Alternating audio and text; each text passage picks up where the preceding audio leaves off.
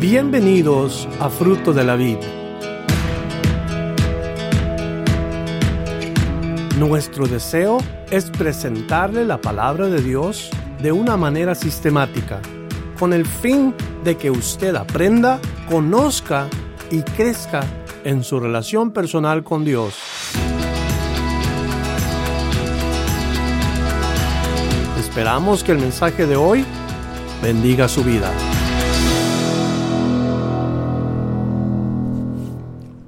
Buenas noches, ¿cómo están todos? Bienvenidos, Calvary Chapel, fruto de la vid. Es miércoles y estamos a 22 de abril. ¿Cómo están? ¿Cómo les va? Les saludo en el nombre de nuestro Señor Jesucristo desde este lugar y les doy la bienvenida a todos ustedes. Eh, ¿Cuándo es que nos vamos a volver a reunir? Todavía está la pregunta y está ah, todavía el tiempo que nos toca esperar. No sabemos cuándo es exactamente cuando nos vamos a volver a reunir. Por lo visto, estamos todavía usando este medio y pues quiera Dios que ustedes estén entrando a entonizarse o a sintonizarse con buen corazón con el deseo de aprender. Yo los hago de cuenta como que están sentados cada quien en la silla aquí en este lugar. Y así es como los, como los veo en este momento. Allí en su casa, pónganse cómodos, quítese sus zapatos si usted quiere, tráigase su refresco, su café, su agua, saque su Biblia, agarre su cuaderno, prepárese porque vamos a estudiar en esta noche Éxodo capítulo 16. Y espero que se esté oyendo todo bien, el sonido regularmente lo tenemos siempre igual. espero que eh, todos escuchen perfectamente bien. Ya sabe, al final nosotros tenemos un periodo más o menos como entre cinco minutos por si alguien tiene alguna pregunta. Damos lugar a que la pregunten es con relación al capítulo. Si ustedes no entendieron algo, eso es exactamente lo que nosotros queremos tratar de hacer, que usted vea y que usted eh, sepa ah, una respuesta a aquello que se quedó como con un poquito de, dudas. Así es de que vamos a comenzar con una oración. Eh, vamos a darle gracias a Dios por esta tarde. Todavía hay luz afuera, todavía se puede ver la luz del día. Eh, bonito día hoy. Hoy estuvimos eh, mi esposa y yo trabajando en, nuestra casa en algunas cosas y Dios nos bendijo. Pasamos un tiempo precioso, un tiempo hermoso. Así de que eh, gracias a Dios. Vamos a orar juntos, por favor, sí, en el nombre de Jesús. Padre Celestial, te damos gracias porque en este día tú nos permites llegar delante de tu presencia en oración, con agradecimiento y estamos, Señor, en este lugar para entonar nuestro corazón al tuyo. Queremos oírte, queremos saber qué es lo que tú nos quieres decir. Queremos escuchar tu voz, Señor, y poder caminar en este mundo confiados, confiados de que tú nos vas a dirigir. Toma nuestra vida, mm, guarda nuestros pasos, cuida a nuestros hijos, a nuestras hijas. Señor, bendice a nuestros nietos y nietas y a yernos y nueras y Padre, glorifícate en la vida de cada uno de nosotros, bendice a todos aquellos que no están trabajando, ah, continúa proveyendo, Señor, para sus necesidades, eh, trae paz a los que están preocupados, tranquilidad al que tiene ansiedad y que en lugar de eso, Señor, vengamos delante de ti orando, pidiéndote, Señor, y más que nada con acción de gracias porque tenemos vida hoy. Bendice tu palabra. Necesitamos, Señor, tu palabra en nuestra vida. Así es de que pedimos estas cosas en el nombre de Jesús. Amén. Vamos pues pronto a Éxodo capítulo 16. Hoy voy a estar leyendo de la Biblia Reina Valera 1960, que es la que regularmente uso. De vez en cuando utilizo la Reina Valera del 2015, pero hoy voy a usar la 1960. Versículo 1 del capítulo 16 de Éxodo. Partió luego de Elim toda la congregación de los hijos de Israel y vino al desierto de Sin, que está enfrente Elim y Sinaí, a los 15 días del segundo mes después que salieron de la tierra de Egipto. La estancia de en Elim parece que fue ah, más o menos como un mes y medio por ahí. Y estuvieron ahí poco tiempo. por ese tiempo no fueron a ningún otro lugar porque Dios no los quería allí, comenzó a moverlos y ellos tenían que avanzar hacia la tierra prometida, porque e, esto es lo que Dios había prescrito para la nación. Pero en lugar de avanzar, ellos comenzaron a quedarse atorados en el desierto. El camino hacia la tierra prometida no les podía haber tomado más que una o dos semanas, dependiendo cuando mucho, dos semanas. Se dice que en ese tiempo podían haber llegado a la tierra prometida. Vamos a ver juntos por qué es que los hijos de Israel no pudieron avanzar. Aquí se nos dice cuándo salen, al mes y mes y medio después de que salieron de Egipto y van a salir hacia la tierra prometida, según ellos. Versículo 2 y versículo 3 nos va a mencionar el primer problema de los hebreos, de los judíos, cuando van a comenzar la travesía. Mira lo que dice el versículo 2. Y toda la congregación de los hijos de Israel murmuró contra Moisés y Aarón en el desierto. Otra vez leo ese versículo. Y toda la congregación de los hijos de Israel murmuró contra Moisés y Aarón en el desierto. Verso 3. Y les decían los hijos de Israel, ojalá hubiéramos muerto por mano de Jehová en la tierra de Egipto. Cuando nos sentábamos a las ollas de carne, cuando comíamos pan hasta saciarnos, pues nos habéis sacado a este desierto para matar de hambre a toda esta multitud. Y aquí encontramos el primer problema. El primer problema son las murmuraciones. Problema número uno, las murmuraciones. Se nos dice que toda la congregación murmuró contra Moisés y Aarón. Ahora, ¿qué es una murmuración? Una, queja directa o indirecta contra otros. Es la expresión de descontento contra otras personas. ¿Y sabe qué? Yo soy culpable y usted es culpable de esto.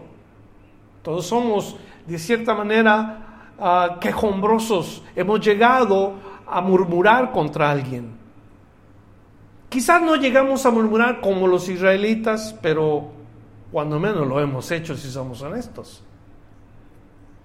Ese fue el problema principal de la gente cuando salieron de Egipto, los hebreos.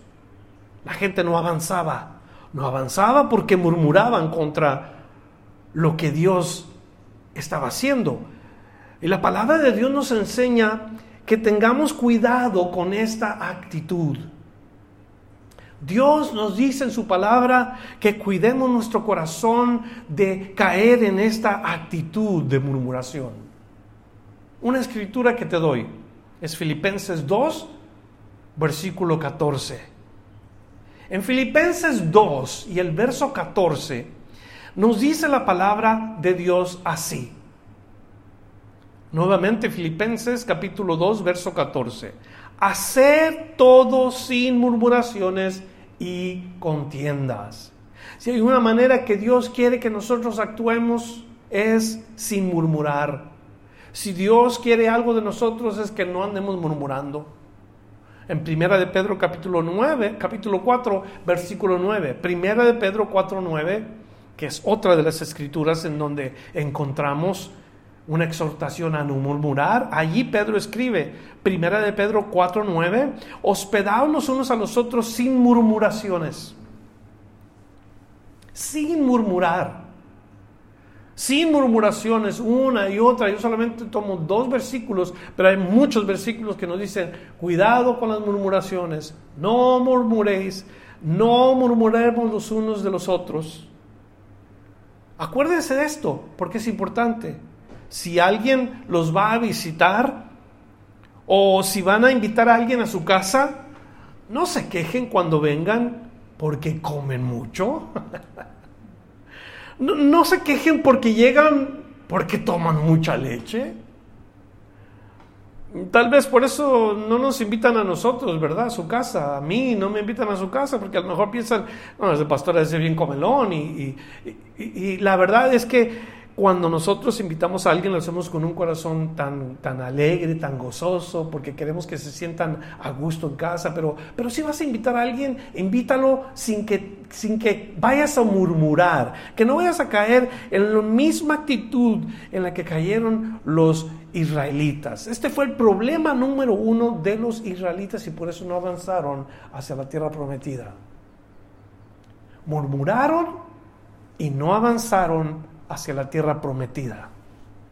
Este fue el problema número uno. Vámonos al problema número dos que lo encontramos en estos mismos versículos. Porque en estos versículos se nos dice que ellos dijeron, ojalá que hubiéramos muerto por mano de Jehová en tierra de Egipto, cuando nos sentábamos a las ollas de carne, cuando comíamos pan hasta saciarnos. Se empezaron a quejar porque estaban pasando hambre según ellos. Y el problema número dos en esto es querer la vida del pasado. Problema número dos, querer la vida del pasado.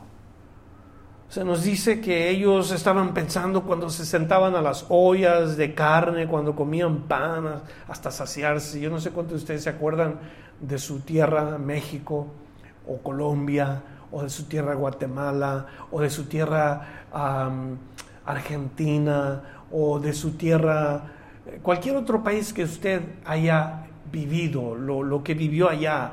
No sé cuántos de ustedes llegaron a este país y aquí conocieron la gracia de Dios, a Jesús. Yo vengo de México. Y, no soy mal agradecido, tuve todo, no me faltó nada en México. Lo único que no tenía en México era Cristo en mi corazón. Nunca lo tuve en mi corazón. Y Dios me trae este país y, vivo ahora con Cristo en mi corazón. Y le digo algo, no es que no quiero regresar a México, lo que no quiero es regresar a la vida del pasado. Los israelitas caminaban en el desierto, pero sin rumbo, sin dirección. ¿Sabe por qué? Porque sus pensamientos todavía estaban allá en Egipto. Por eso es que no avanzaban. Sus corazones anhelaban las cosas que tuvieron en Egipto. Querían la vida pasada. Las ollas de carne, el pan hasta saciarse, pero no pensaban en la vida que tenían sin Dios. Y esclavizados para terminar. No tenían derechos, no tenían propiedad, todo lo que tenían le pertenecía a Egipto Dios no quería este tipo de vida para su pueblo Israel. Dios quería bendecirlos. Ellos querían lo de antes, pero Dios no quería que tuvieran lo de antes, querían cosas mejor. Dios quería algo mejor para ellos. Dios quiere prosperarnos. Dios quiere que, que prosperemos en todos los aspectos, no nada más en lo físico. En tercera de Juan en el capítulo 1, que es el único capítulo, el versículo 2, tercera de Juan 1, 2, nos dice, amado, yo deseo que tú seas prosperado en todas las cosas. ¿Te das cuenta cómo la palabra de Dios a ti y a mí nos dice que Dios quiere que seamos prosperados en todas las cosas? Y luego dice, y que tengas salud, así como prospera tu alma, física, emocional y espiritualmente Dios nos quiere bendecir. No estemos pensando en la vida del pasado. Esa vida del pasado no nos dejó muy buenos recuerdos. La vida sin Cristo, la vida sin Dios, no nos deja muy buenos recuerdos. O hay cosas que pasamos y vivimos agradables, pero no hay como vivir con Dios. No sé cuántos de ustedes estén de acuerdo con eso. Ya saben lo que yo les pido. Si están de acuerdo, escriba ahí, amén, así es, hermano pastor. Gracias, hermano pastor, por recordarme que antes yo no tenía Cristo pero ahora sí lo tengo. Esa es la vida que Dios quiere. Y en Cristo hay bendición sobre bendición, sobre bendición, sobre bendición, sobre bendición. En todos los aspectos. Gloria a Dios. Eso es lo que Dios quiere. Entonces leemos verso 1, verso 2, verso 3, ya vimos el problema 1, ya vimos el problema 2, del por qué la nación no avanzaba hacia la tierra prometida. Vamos a continuar, porque viene el problema número 3. ¿O cómo es que se eh, encuentra el problema número 3? Verso 4 hasta el versículo 8. Leemos de corrido. Y Jehová dijo a Moisés, he aquí, yo os haré llover pan del cielo.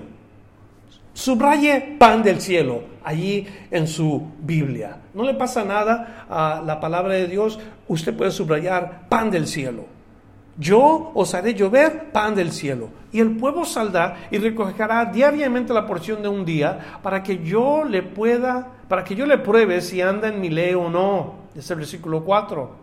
Verso 5. Mas en el sexto día prepararán para guardar el doble de lo que suelen recoger cada día.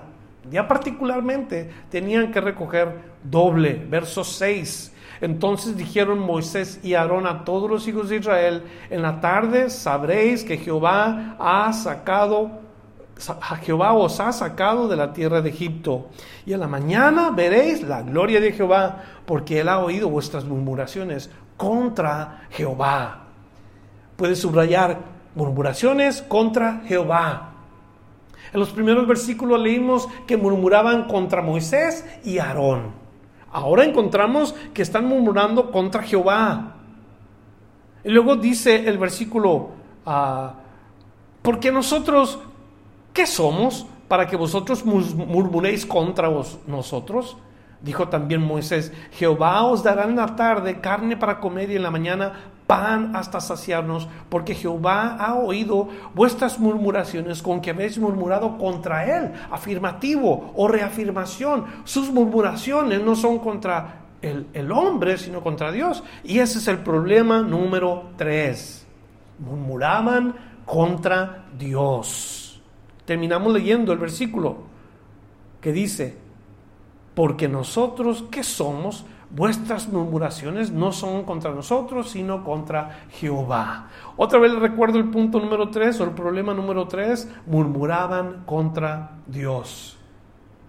Murmuraban contra Dios. Directamente sus quejas eran contra Dios. Y yo pregunto, ¿tenía Dios control sobre toda la situación de la nación de Israel? Yo creo que sus ojos de ellos veían desorden, veían desastre, quejumbrosos hasta las cachas, como dicen por ahí.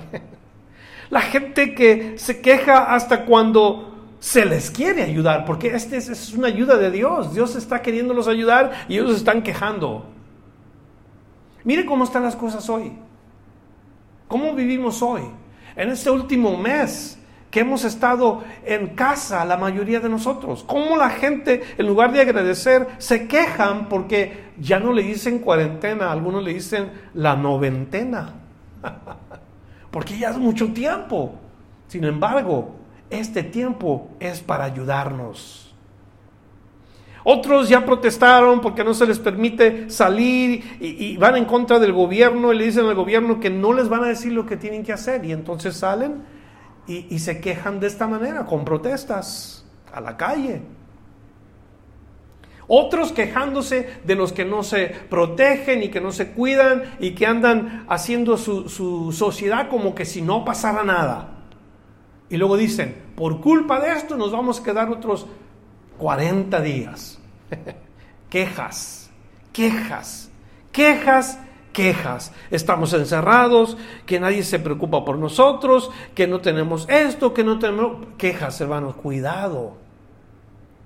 Cuidado, porque a veces podemos murmurar hasta contra Dios. Pregúntate en este momento, ¿por qué Dios está permitiendo estas cosas? ¿Será para ayudarnos a todos o para maltratarnos a todos? Cuando vienen estas cosas también vienen las quejas, pero cuidemos nuestro corazón de murmurar contra Dios. Ahora sí vamos al otro punto. Cuando Moisés y Aarón están escuchando, las quejas son contra ellos al principio y eso es un problema también para la nación porque directamente, aunque Dios puso a Moisés y a Aarón como los líderes, la gente murmuraba contra ellos y el problema número cuatro es murmurar contra los líderes o contra lo que hacen los líderes, que podemos ponerlo también de esa manera. Problema cuatro, murmurar contra los líderes o murmurar contra los que hacen las cosas. Esto sí que es un problema. ¿Cómo se queja la gente con todo tipo de líderes? Si es en el caso del gobierno, la gente se queja del presidente de los Estados Unidos o del presidente de su país y detengámonos un momento porque nos debemos de preguntar que si nosotros hemos estado haciendo como cristianos, como creyentes, lo que la Biblia nos dice acerca de ellos. Tú y yo hemos estado haciendo lo que Dios nos pide. Estamos orando por el presidente, por los gobernantes, por los que están en eminencia, los que tienen autoridad. ¿Estamos orando por ellos o estamos quejándonos de ellos? Preguntémonos si estuviéramos en su lugar. ¿Estaríamos haciendo un buen papel o estaríamos también nosotros siendo criticados por toda la demás gente?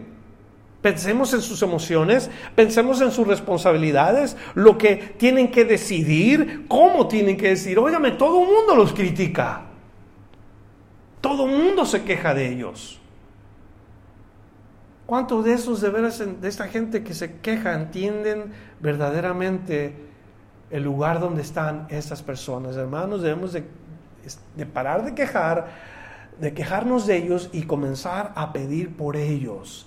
Dejar de quejarnos contra los líderes y empezar a pedir por ellos. Ese es en el nivel gubernamental. Si es al nivel eclesiástico, a, nivel de la religión o de la iglesia, la gente se está quejando de los líderes, de los pastores, de las iglesias, y, y, que no me gusta lo que decide y no me parece la dirección que están tomando, quejas contra el pastor, quejas contra el líder de la iglesia, y luego a pensar con los pies y se van de la iglesia, se van a otro lugar. Porque ahí es donde tienen el cerebro mucha gente, en los pies. En lugar de detenerse y de pensar, ¿qué posición les ha dado el Señor tan difícil?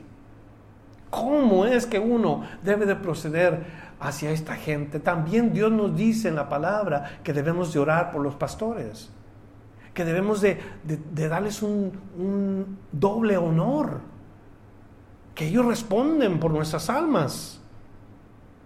Eso lo encuentra en el libro de los Hebreos, léalo, el capítulo 13, creo que es el versículo 13 en donde nos dice esto. Ah, si tiene tiempo, por favor, tome unos minutos y fíjese cómo es que dice la palabra de Dios. Creo que es el versículo 3 o el versículo 7 y el versículo 13. Uno de estos versículos me parece que son los que hablan acerca del pastor, la posición y su responsabilidad y qué hacen ellos con relación a la gente. No nos quejemos de ellos. Entonces, eso es al nivel gubernamental, al nivel eclesiástico. También hay quejas a nivel de la casa, porque lo mismo sucede en las quejas en casa. Eh, a veces se quejan o del esposo o de la esposa quien está responsable de la caja, de la casa, perdón, siempre quejándose, eh, pobre, ya sea la cabeza del hogar, quejas de uno, quejas de otro, los hijos, la esposa, eh, eh, la suegra, el suegro, todo el mundo se queja del pobre hombre y, la verdad, no, es mejor vivir tranquilos y sin quejarnos. Fíjense cómo hablo. Yo me estoy uniendo y me estoy agregando porque yo soy responsable de, ese tipo de, acción, de murmurar.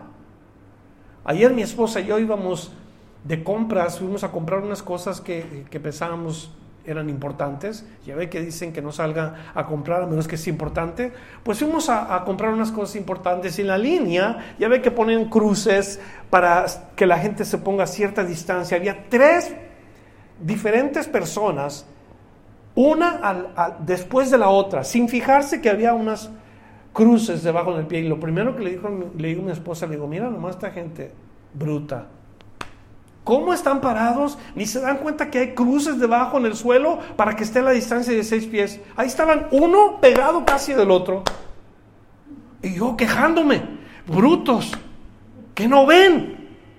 Somos culpables todos, por eso les digo yo que es mejor vivir sin quejarnos, es mejor vivir tranquilos.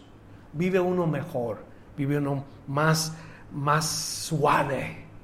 Las murmuraciones no nos llevan a ningún lado, la verdad, a ninguna parte.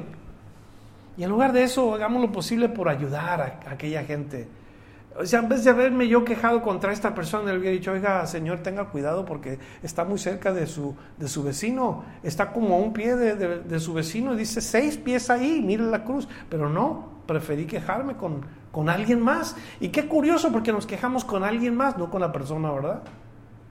No con el que es el problema. Bueno, ayudar a otros, bendecir a otros, compartir con otros. No nos quejemos de ellos, porque si murmuramos contra el prójimo, escúcheme, si murmuro yo contra el prójimo, estoy murmurando contra Dios mismo. Si murmuro contra el líder, estoy murmurando contra el Dios directamente contra nuestro Señor. Si murmuro del pastor, si murmuro del hermano, si murmuro de cualquier persona, estoy murmurando directamente contra Dios. ¿Por qué? Porque el hombre fue creado a imagen de Dios. ¿Por qué? Porque el hombre fue hecho a la imagen de Dios. Si yo murmuro contra mi prójimo, estoy murmurando contra Dios. Más bien ayudemos, más bien uh, extendamos la mano, más bien traigamos una bendición sobre alguien. No importa si es uno, o si son dos, o son diez, o cien, los que sean. La gente que hace mucha ayuda eh, por, cantidades grandes, qué bueno, gloria a Dios. Si tú puedes ayudar a una persona, ve y ayuda a esa persona y qué bueno, gloria a Dios. Pero hay que hacerlo, hay que ayudar. Hechos capítulo 20, y el versículo 35, el apóstol Pablo escribe algo que ya hemos oído antes. Ahí en Hechos 20, el verso 35 nos dice la palabra de Dios de esta manera. Hechos 20, verso 35. En todo os he enseñado que trabajando así se debe ayudar a los necesitados y recordar las palabras del Señor Jesús que dijo, más bienaventurado es dar que recibir. Otra vez esa última parte, más bienaventurado es dar que recibir. Dios nos llama para dar, no para recibir. Nos llama para dar, no para recibir, porque es más bienaventurado. Oh, qué bueno es recibir, qué bendición es recibir, pero también hay que dar. Y a muchos de ustedes Dios les ha dado para que den. A muchos de ustedes Dios les ha estirado la mano para que den. Miren lo que dice en estos versículos que le, le pedí yo que subrayara que Dios les dio pan del cielo. ¿Por qué le pedí que subrayara esto? Porque esto es, un, es una sombra de Cristo. Dios les dio pan del cielo, una sombra de Cristo. La promesa fue de que Dios les iba a dar una comida que los iba a salvar en el desierto, que les iba a dar de comer. Todos los días no tuvieron que trabajar por ese pan. Eso se llama gracia. Gracia es favor inmerecido. Dios lo sostuvo en el desierto. Ahora, ¿por qué es importante para mí que lo hubiera subrayado? Porque en el Nuevo Testamento nosotros encontramos que Jesús usa esta misma porción de la escritura para hablar con los escribas, con los fariseos, con los judíos, para decirles que Él era el pan que había venido del cielo. Y para eso tenemos que ir al Evangelio de San Juan. Jesús dice o cita esta escritura cuando está delante de estos hombres.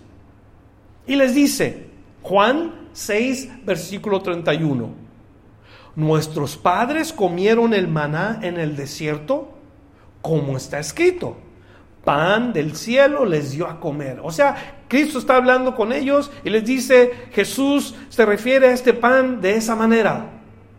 Es verdad, Dios les ofreció el pan para comer, pero luego continúa diciendo en el versículo 32 y el versículo 33 del mismo capítulo 6 de Juan. Verso 32, y Jesús les dijo, de cierto, de cierto os digo, ¿no os dio Moisés el pan del cielo? Mas mi Padre os da el verdadero pan del cielo. Verso 33, porque el pan de Dios es aquel que descendió del cielo y da vida al mundo. Y Jesús está hablando de su persona. Miren cómo responden los judíos. Nada nuevo, todo sigue igual, exactamente el punto que estamos hoy viendo. ¿Cómo respondieron los judíos? Verso 41. Nos pasamos en Juan 6, verso 41, murmuraban entonces de él los judíos. Ay, ay, ay. Murmuraban porque había dicho, yo soy el pan que descendió del cielo. Jesús confirma en el versículo 51. Fíjese cómo dice Jesús, yo soy el pan vivo que descendió del cielo. Si alguno comiere de este pan, vivirá para siempre. Y el pan que yo daré es mi carne, la cual yo daré por la vida del mundo. En el versículo 51 Jesús como que le pone un candado a las palabras y lo cierra. Nadie más puede decir nada. Jesús dijo las palabras que son verdad y Jesús es el pan que descendió del cielo. Si tú y yo comemos de ese pan, tendremos vida eterna. Gloria a Dios. Gloria al Señor. No necesitamos nada más. Solamente necesitamos a Cristo. Pero noten bien cómo los judíos no cambiaron su actitud. Generación tras generación, el mismo sentir de los judíos se llevó hasta el tiempo de Jesús. Murmuradores, quejombrosos, todavía murmurando de los demás. Hoy tú le dices a alguien de Jesús y el mismo actitud y el mismo corazón la gente va a tener con el mensaje que tú le des acerca de Jesús, que es el pan del cielo. La gente religiosa va a murmurar y la gente religiosa se va a, poner a quejarse diciendo, no, yo no puedo creer algo tan fácil, yo tengo que hacer algo más para poderme salvar, yo no puedo nada más creer en Jesús y eso es todo. Eso es todo lo que Dios da a su Hijo Jesús, para que todo aquel que en él cree no se pierda, más tenga vida eterna. Allí no existe la ley, allí no existen las obras, solamente el Hijo y todo aquel que en Él cree no se pierde y tiene la vida eterna. Eso es lo que Dios quería para ellos. Eso es lo que Dios envió para traerles una sombra de aquel que había de venir, el pan de vida, el pan de vida eterna, el pan que si tú y yo comemos jamás vamos a morir. Qué hermoso, ¿verdad? Las promesas de Dios.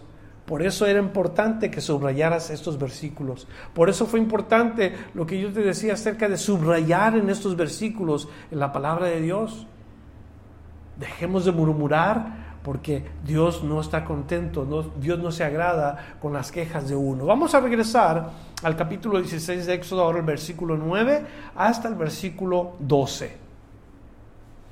Y dijo Moisés a Aarón, di a toda la congregación de los hijos de Israel, acercaos a la presencia de Jehová, porque él ha oído vuestras murmuraciones. Y hablando Aarón a toda la congregación de los hijos de Israel, miraron hacia el desierto, y he aquí la gloria de Jehová apareció en la nube. Y Jehová habló a Moisés diciendo, yo he oído las murmuraciones de los hijos de Israel Háblales diciendo, al caer la tarde comeréis carne y por la mañana os saciaréis de pan y sabréis que yo soy Jehová vuestro Dios. En este punto, aquí se nos revela a nosotros que el hombre no se puede esconder de Dios. En este precisa, precisos versículos se nos dice que el hombre no se puede esconder de Dios. Como nos dice, ellos están murmurando, están quejándose, ellos están hablando contra Moisés, contra Aarón, y luego Aarón les habla acerca de, hey, busquen la presencia del Señor. Ahí ha estado siempre la, presencia del Señor. Y ellos no se dan cuenta que estaban murmurando contra Dios. Cuando miran al desierto, ahí está la nube, aquella nube que los guiaba de, de día. Y se dieron cuenta que ellos estaban haciendo algo contra Dios. Dios siempre los escuchó. Eso quiere decir que el hombre no se puede esconder de Dios.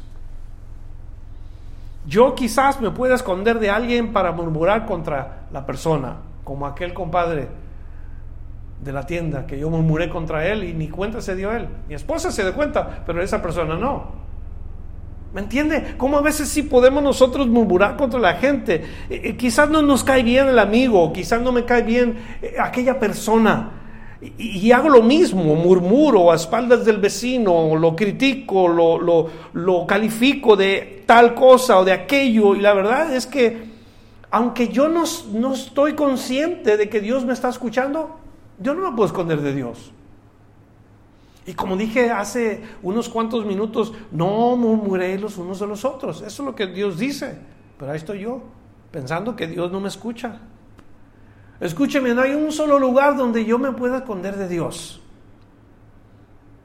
Si yo me quejo, Dios ya me oyó.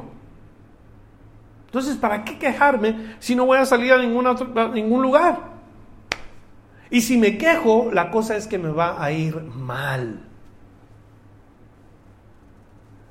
Él dice, sabrás que yo soy el Señor, sabrás que yo soy Yahvé, sabrás que yo soy Jehová, porque esos son los, los, nombres que nosotros podemos usar para el Señor, el Señor, Yahvé, Jehová, sabremos que Él es el Señor. Eso es como, como una llamada de atención, como quien dice. ¿Por qué se están quejando? ¿Qué creen que no los oigo? Van a darse cuenta que yo soy Dios. Eso es lo que el Señor les dice. No se está hablando de uno de los dioses de Egipto, que, que, cuando Dios castigaba a Egipto, todos los dioses estaban, quién sabe, a lo mejor dormidos, cansados, ocupados. Pero nuestro Dios no. Él estuvo siempre ahí. ¿Por qué? Porque Dios no duerme, Dios no cierra sus ojos, Dios no cierra sus oídos. Él no se cansa, no se agota, no se fatiga. Él siempre oye y Él siempre sabe y Él siempre está allí presente. Cuidado con las quejas. Cuidado con quejarnos contra alguien más, porque, porque a veces decimos, ah, es que, es que no entiende la gente. ¿Sabe qué personas llegan a decir? Si yo fuera Dios, yo, yo le haría tal cosa a esa persona. Cuidado, cuidado, porque no sabemos lo que decimos.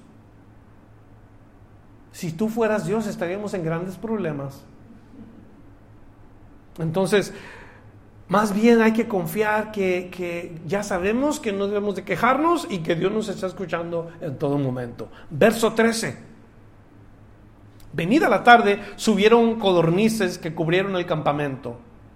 Y por la mañana descendió rocío alrededor del campamento, y cuando rocío cesó de descender, he aquí sobre la faz del desierto una cosa menuda redonda, menuda como una escarcha sobre la tierra. Y viendo los hijos de Israel se dijeron unos a otros, ¿qué es esto? Porque no sabían qué era. Entonces Moisés les dijo, es el pan que Jehová os da para comer. Punto para aprender. Dios nos bendice aunque no lo comprendamos. Dios nos bendice aunque no lo comprendamos. Porque para empezar, los hijos de Israel no sabían lo que era lo que Dios les había mandado. Nunca lo habían visto esto. No sabían lo que era. Cuando ellos miraron aquello del suelo en, hebreo, en su idioma, dijeron, maná, ¿qué significa? ¿Qué es esto? Esa es exactamente la palabra, maná, ¿qué es esto? se les responde, es el pan que Dios les mandó. Por ahí puede haber salido un inteligente, le dijo, un momento, un momento, a mí me tienen que explicar cómo trabajó esto, yo quiero saber y entender y, y, comprender exactamente cómo Dios hizo todo esto, porque si no, entonces no voy a recibir. Entonces quédate así y muérete de hambre. Porque nosotros, aunque no entendamos, aunque no comprendamos, Dios nos bendice. Nosotros, aunque no comprendamos lo que Dios nos da, Dios nos bendice. Y yo creo que este punto que sigue es bien importante porque yo no lo entiendo. Y, la verdad, compadre, comadre, amigo, amiga, quien seas tú, no necesitas comprender, necesitas creer. Dios no me bendice si yo lo entiendo. Dios me bendice si yo lo creo. ¿Me entiendes? Dios no me bendice si yo lo entiendo, Dios me bendice si yo lo creo. Yo necesito creer a Dios, que ese es el pan que Dios envió, y luego necesito recibirlo, y luego necesito llevarlo a mi necesidad. Eso es lo que Dios quiere. Recibe la bendición, aunque no la entiendas, porque eso es lo que Dios espera. Él quiere que creas, no que seas muy inteligente y comprenda las cosas y les, le eches intelecto y toda la cosa. No, no, no, no. Dios te bendice. Sin merecerlo te bendice. Y aunque tú no lo comprendas, lo único que te pide Dios es que lo tienes que creer. Importante punto este. Dios te quiere bendecir aunque no lo comprendas. Y no te bendice si lo entiendes, más bien te bendice si lo crees. Verso 16, regresamos. Esto es lo que Jehová ha mandado, recoger de él cada uno según lo que pudiese comer. Un gomer por cabeza, el gomer en la medida, como, como una ollita en donde tenían que poner el, el maná. Un gomer por cabeza, era una medida para cada persona. Conforme al número de vuestras personas, tomaréis cada uno para los que están en su tienda. Y los hijos de Israel lo hicieron así y recogieron uno más, otro menos y los medían por comer, y no sobró al que había recogido mucho, ni faltó al que había recogido poco. Cada uno recogió conforme a lo que había de comer. Eso significa que Dios honraba algo particular, que este va a ser nuestro punto. Verso 19. Y les dijo Moisés, ninguno deje nada de ello para mañana, mas ellos no obedecieron a Moisés, sino que algunos dejaron de ello para otro día, y crió gusanos y hedió y se enojó contra ellos Moisés. Escúcheme, juntamente con mi fe viene la obediencia. Otra vez, juntamente con mi fe viene la obediencia. Dios le dijo específicamente a los, a los israelitas, a Moisés, por medio de Moisés, nadie debe de guardarse la comida para el otro día. ¿Por qué? Porque Dios estaba dando la provisión perfecta para cada día, para cada persona. ¿Tú crees eso de parte de Dios? ¿Tú crees que Dios te provee perfectamente, sí o no?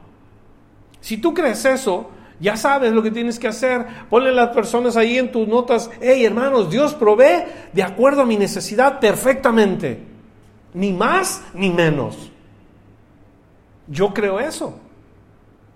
Entonces, juntamente con creer, también tiene que venir acompañada la obediencia mía. Creerle a Dios que Él va a proveer sin que nos falte. Unos recibieron más que otros de acuerdo al número de las personas y, y cada uno de los que creyeron y obedecieron les fue bien, los que no, se les echó a perder aquello que guardaron. Dios no quiere que pensemos que Él es egoísta. Dios no quiere que pensemos que Él se olvidó de nosotros y la verdad pongo un ejemplo que a muchos tal vez no le vaya a parecer, pongo un ejemplo de fe, pero que le faltó obediencia. Y es Abraham. Abraham es un hombre de fe. Tenía fe Abraham.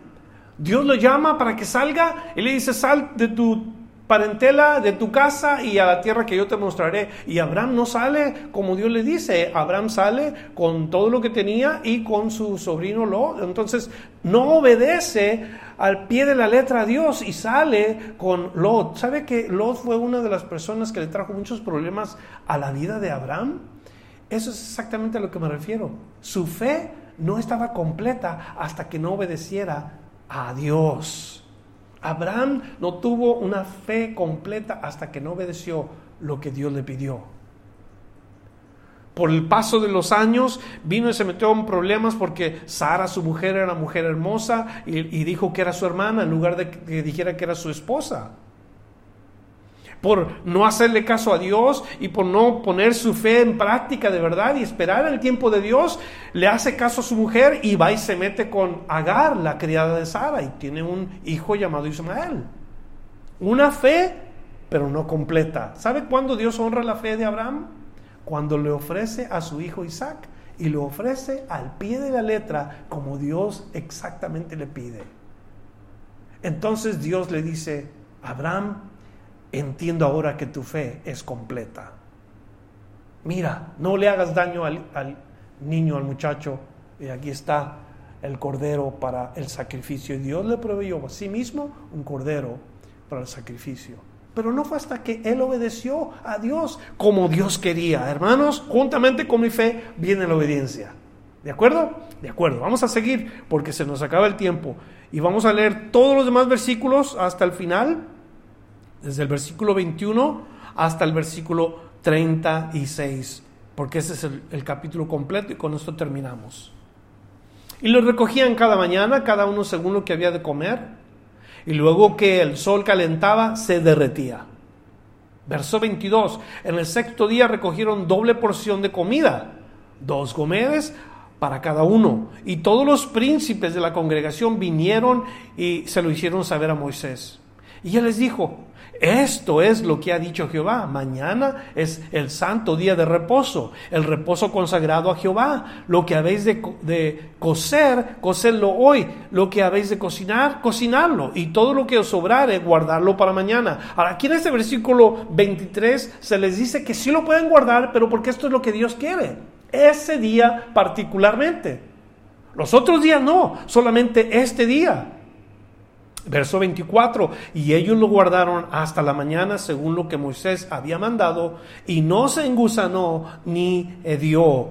Y dijo Moisés, comedlo hoy porque hoy es día de reposo para Jehová. Hoy no hallaréis en el campo, seis días lo recogeréis, mas el séptimo día es día de reposo. En él no se hallará. Hasta ese versículo 26, todavía está el mismo punto. La fe va seguida por la obediencia. Yo creo en Dios, pero necesito obedecer. Versículo 27, y aconteció que algunos del pueblo salieron en el séptimo día a recoger y no hallaron. ¿Por qué es que no pasó nada con ellos en este día séptimo? Supuestamente el día séptimo no debe de hacerse nada, o más bien el día sexto no debe de, de pasar nada de trabajo ni ninguna de esas cosas. El día de reposo es para, para meditar en el Señor. ¿Pero qué hicieron ellos? Ellos salieron y buscaron. Lo que pasa es que aquí todavía no existe la ley. Todavía no había una ley con relación al día de reposo. Por eso no sucedió absolutamente nada. Verso 28, y Jehová dijo a Moisés, ¿hasta cuándo no querréis guardar mis mandamientos y mis leyes? ¿Cuáles mandamientos y cuáles leyes? ¿Sabe cuántas? Dos. La primera, vas a recoger esto y aquí y allá. La segunda, vas a dejar estos dos días o este día vas a recoger doble y lo vas a guardar el día. Eso es todo lo que les dijo el Señor, lo que tienen que hacer. Dos mandamientos, dos cosas que Dios le pidió. ¿Hasta cuándo no querréis guardar mis mandamientos y mis leyes? Mirad o mirad que Jehová os dio el día de reposo y por eso en el sexto día os da pan para dos días. Estése pues cada uno en su lugar y nadie salga de él en el séptimo día. Así el pueblo reposó el séptimo día y la casa de Israel lo llamó maná. Y era como una semilla de culantro blanco y su sabor como de hojuelas con miel. Mm, ha de haber sido sabroso. Hojuelas con miel. Y dijo Moisés, esto es lo que Jehová ha mandado, llenad su gomer, un gomer de él y guardadlo por vuestros descendientes a fin de que vean el pan que yo os di en el desierto, a comer en el desierto, cuando yo lo saqué de la tierra de Egipto. Y dijo Moisés a Jehová, para que sea guardado para vuestros descendientes. Perdón, y dijo Moisés Aarón, toma una vasija y pon en ella un gomer de maná y ponlo delante de Jehová para que sea guardado para vuestros descendientes. Y Aarón lo puso delante del testimonio para guardarlo como Jehová lo mandó a Moisés. Esto no viene sino hasta mucho tiempo después cuando esto se repite y se examina y se ve que este específicamente este maná estaba guardado en el arca del pacto en el templo de Jehová. Y ahí estuvo. Y no se echaba a perder. Y eso es bien curioso porque eh, solamente Dios para los milagros. Créamelo. ¿Y qué notamos aquí? Moisés y Aarón hacen exactamente lo que Dios les pide y ahí van. Todo lo que el Señor les pide. Ahora, note los últimos dos versículos, verso 35 y verso 36. Así comieron los hijos de Israel maná 40 años acabamos de hablar que cuando salieron tenían un mes y 15 días. Y en este último versículo se nos revela que van a ser 40 años de comer maná. Qué curioso. Hasta que llegaron a la tierra habitada. Maná comieron hasta que llegaron a los límites de la tierra de Canaán, a los límites de la tierra de Canaán. Ni siquiera pasaron a la tierra de Canaán.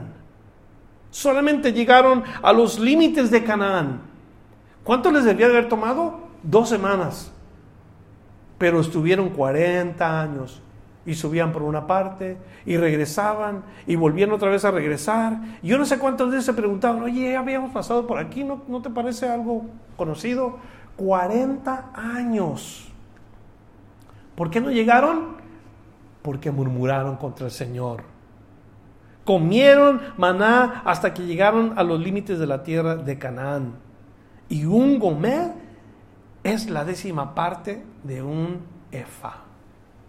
Así que leemos que los hijos de Israel, murmuradores, desobedientes, seguían las instrucciones solamente por, porque querían ah, lo físico, la provisión del momento, pero hay algo que leemos que, que, de verdad, si no nos ponemos trucha, nos pasa lo mismo. Aquí se nos dice que comieron maná 40 años.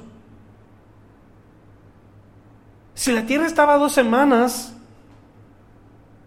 de un viaje a pie, la respuesta es, se extraviaron por quejombrosos. Apréndalo. Escúchelo. Se extraviaron por quejombrosos, por murmuradores Todas las cosas que Dios hacía, no es la primera ni la segunda vez que murmuran, ya han murmurado la primera vez cuando estaban frente al Mar Rojo, si van a seguir murmurando y continuarán murmurando una tras otra, una tras otra, por 40 años van a estar murmurando. Óigame, una cosa es quejarte de algo y otra cosa es ya tener un hábito. Murmurar y quejarte, ya parece el departamento de, de quejas, ¿verdad? en estos versos nos damos cuenta que los, los pequeños mandamientos de Dios, dos mandamientos, no recojan pan en estos días y recojan doble en este día. Y no pudieron o no quisieron hacerlo. Óigame, dos mandamientos. ¿Qué iba a suceder cuando Dios les diera los diez mandamientos? Me pongo a meditar. Si en estos dos mandamientos no quisieron obedecer, cuando vinieran los diez mandamientos, peor la cosa. Si no podían obedecer en estas dos pequeñas cosas, entonces Dios los iba a probar aún mucho más y los iba a exponer a los lectores como tú y como yo, para que saquemos dos conclusiones. Dos conclusiones, y con esto termino. Primero, lo malo, la mala conclusión. Si Dios les dio dos órdenes y no las pudieron ejecutar, tampoco iban a poder ejecutar diez mandamientos todos iban a quebrar la ley. Todos iban a desobedecer a Dios. Todos iban a perder y se iban a quedar sin entrar a la tierra prometida. Porque por la ley nadie ha sido justificado. Por la ley nadie ha encontrado descanso. Pero la noticia buena es que Dios envió el pan del cielo, que es su Hijo para que todo aquel que coma no nada más sea saciado en este mundo, sino saciado en la vida que viene. Y puede entrar por medio de él a la tierra prometida. Jesús dijo, yo soy el camino y la verdad y la vida. Nadie viene al Padre si no es por mí. Y esas son las dos conclusiones que podemos sacar. Cuando el Señor les dio los, dos, dos pequeñas cosas para hacer y no pudieron, me pongo a pensar en las diez que tampoco iban a poner, pero por eso vino Cristo, para cumplir la ley y para que por medio de Él todos nosotros tengamos acceso al Padre. Quiero orar en estos momentos y pedir que Dios haga un trabajo en aquellos que están escuchando una obra interna, que se den cuenta que por medio de la ley nadie va a poder agradar a Dios, pero por medio de Cristo, si tú vienes a Él, tú vas a poder recibir el poder de, ser o, o, la potestad de ser hecho hijo de Dios. Y por medio de Cristo tú puedes agradar a Dios. Por medio de Jesús tú vas a ser aquella persona a quien Dios preparó de antemano para las bendiciones espirituales. Aquella persona que ha sentado en los lugares celestiales con Cristo Jesús, que lo promete Dios en su palabra. Padre, te doy gracias en esta noche. Gracias por permitir que este mensaje, esta enseñanza o este estudio haya llegado a estos hogares, donde quiera que entró tu palabra, y aquel que lo recibió y aquel que lo creyó, y que ha conocido que tú le amas y que enviaste el pan del cielo, que lo reciban en esta noche, Señor. Que sean saciadas sus almas. Que puedan tener una entrada libre a la vida eterna por medio de Cristo. Te lo pedimos, Señor, por los méritos de Cristo Jesús. Obra y trabaja en sus vidas. En el nombre de tu Hijo te lo rogamos. Amén. Gracias por escuchar la enseñanza de hoy. Visítenos en frutodelavid.com para escuchar más mensajes, para obtener las notas del estudio y para comunicarse con nosotros. Que Dios le bendiga abundantemente.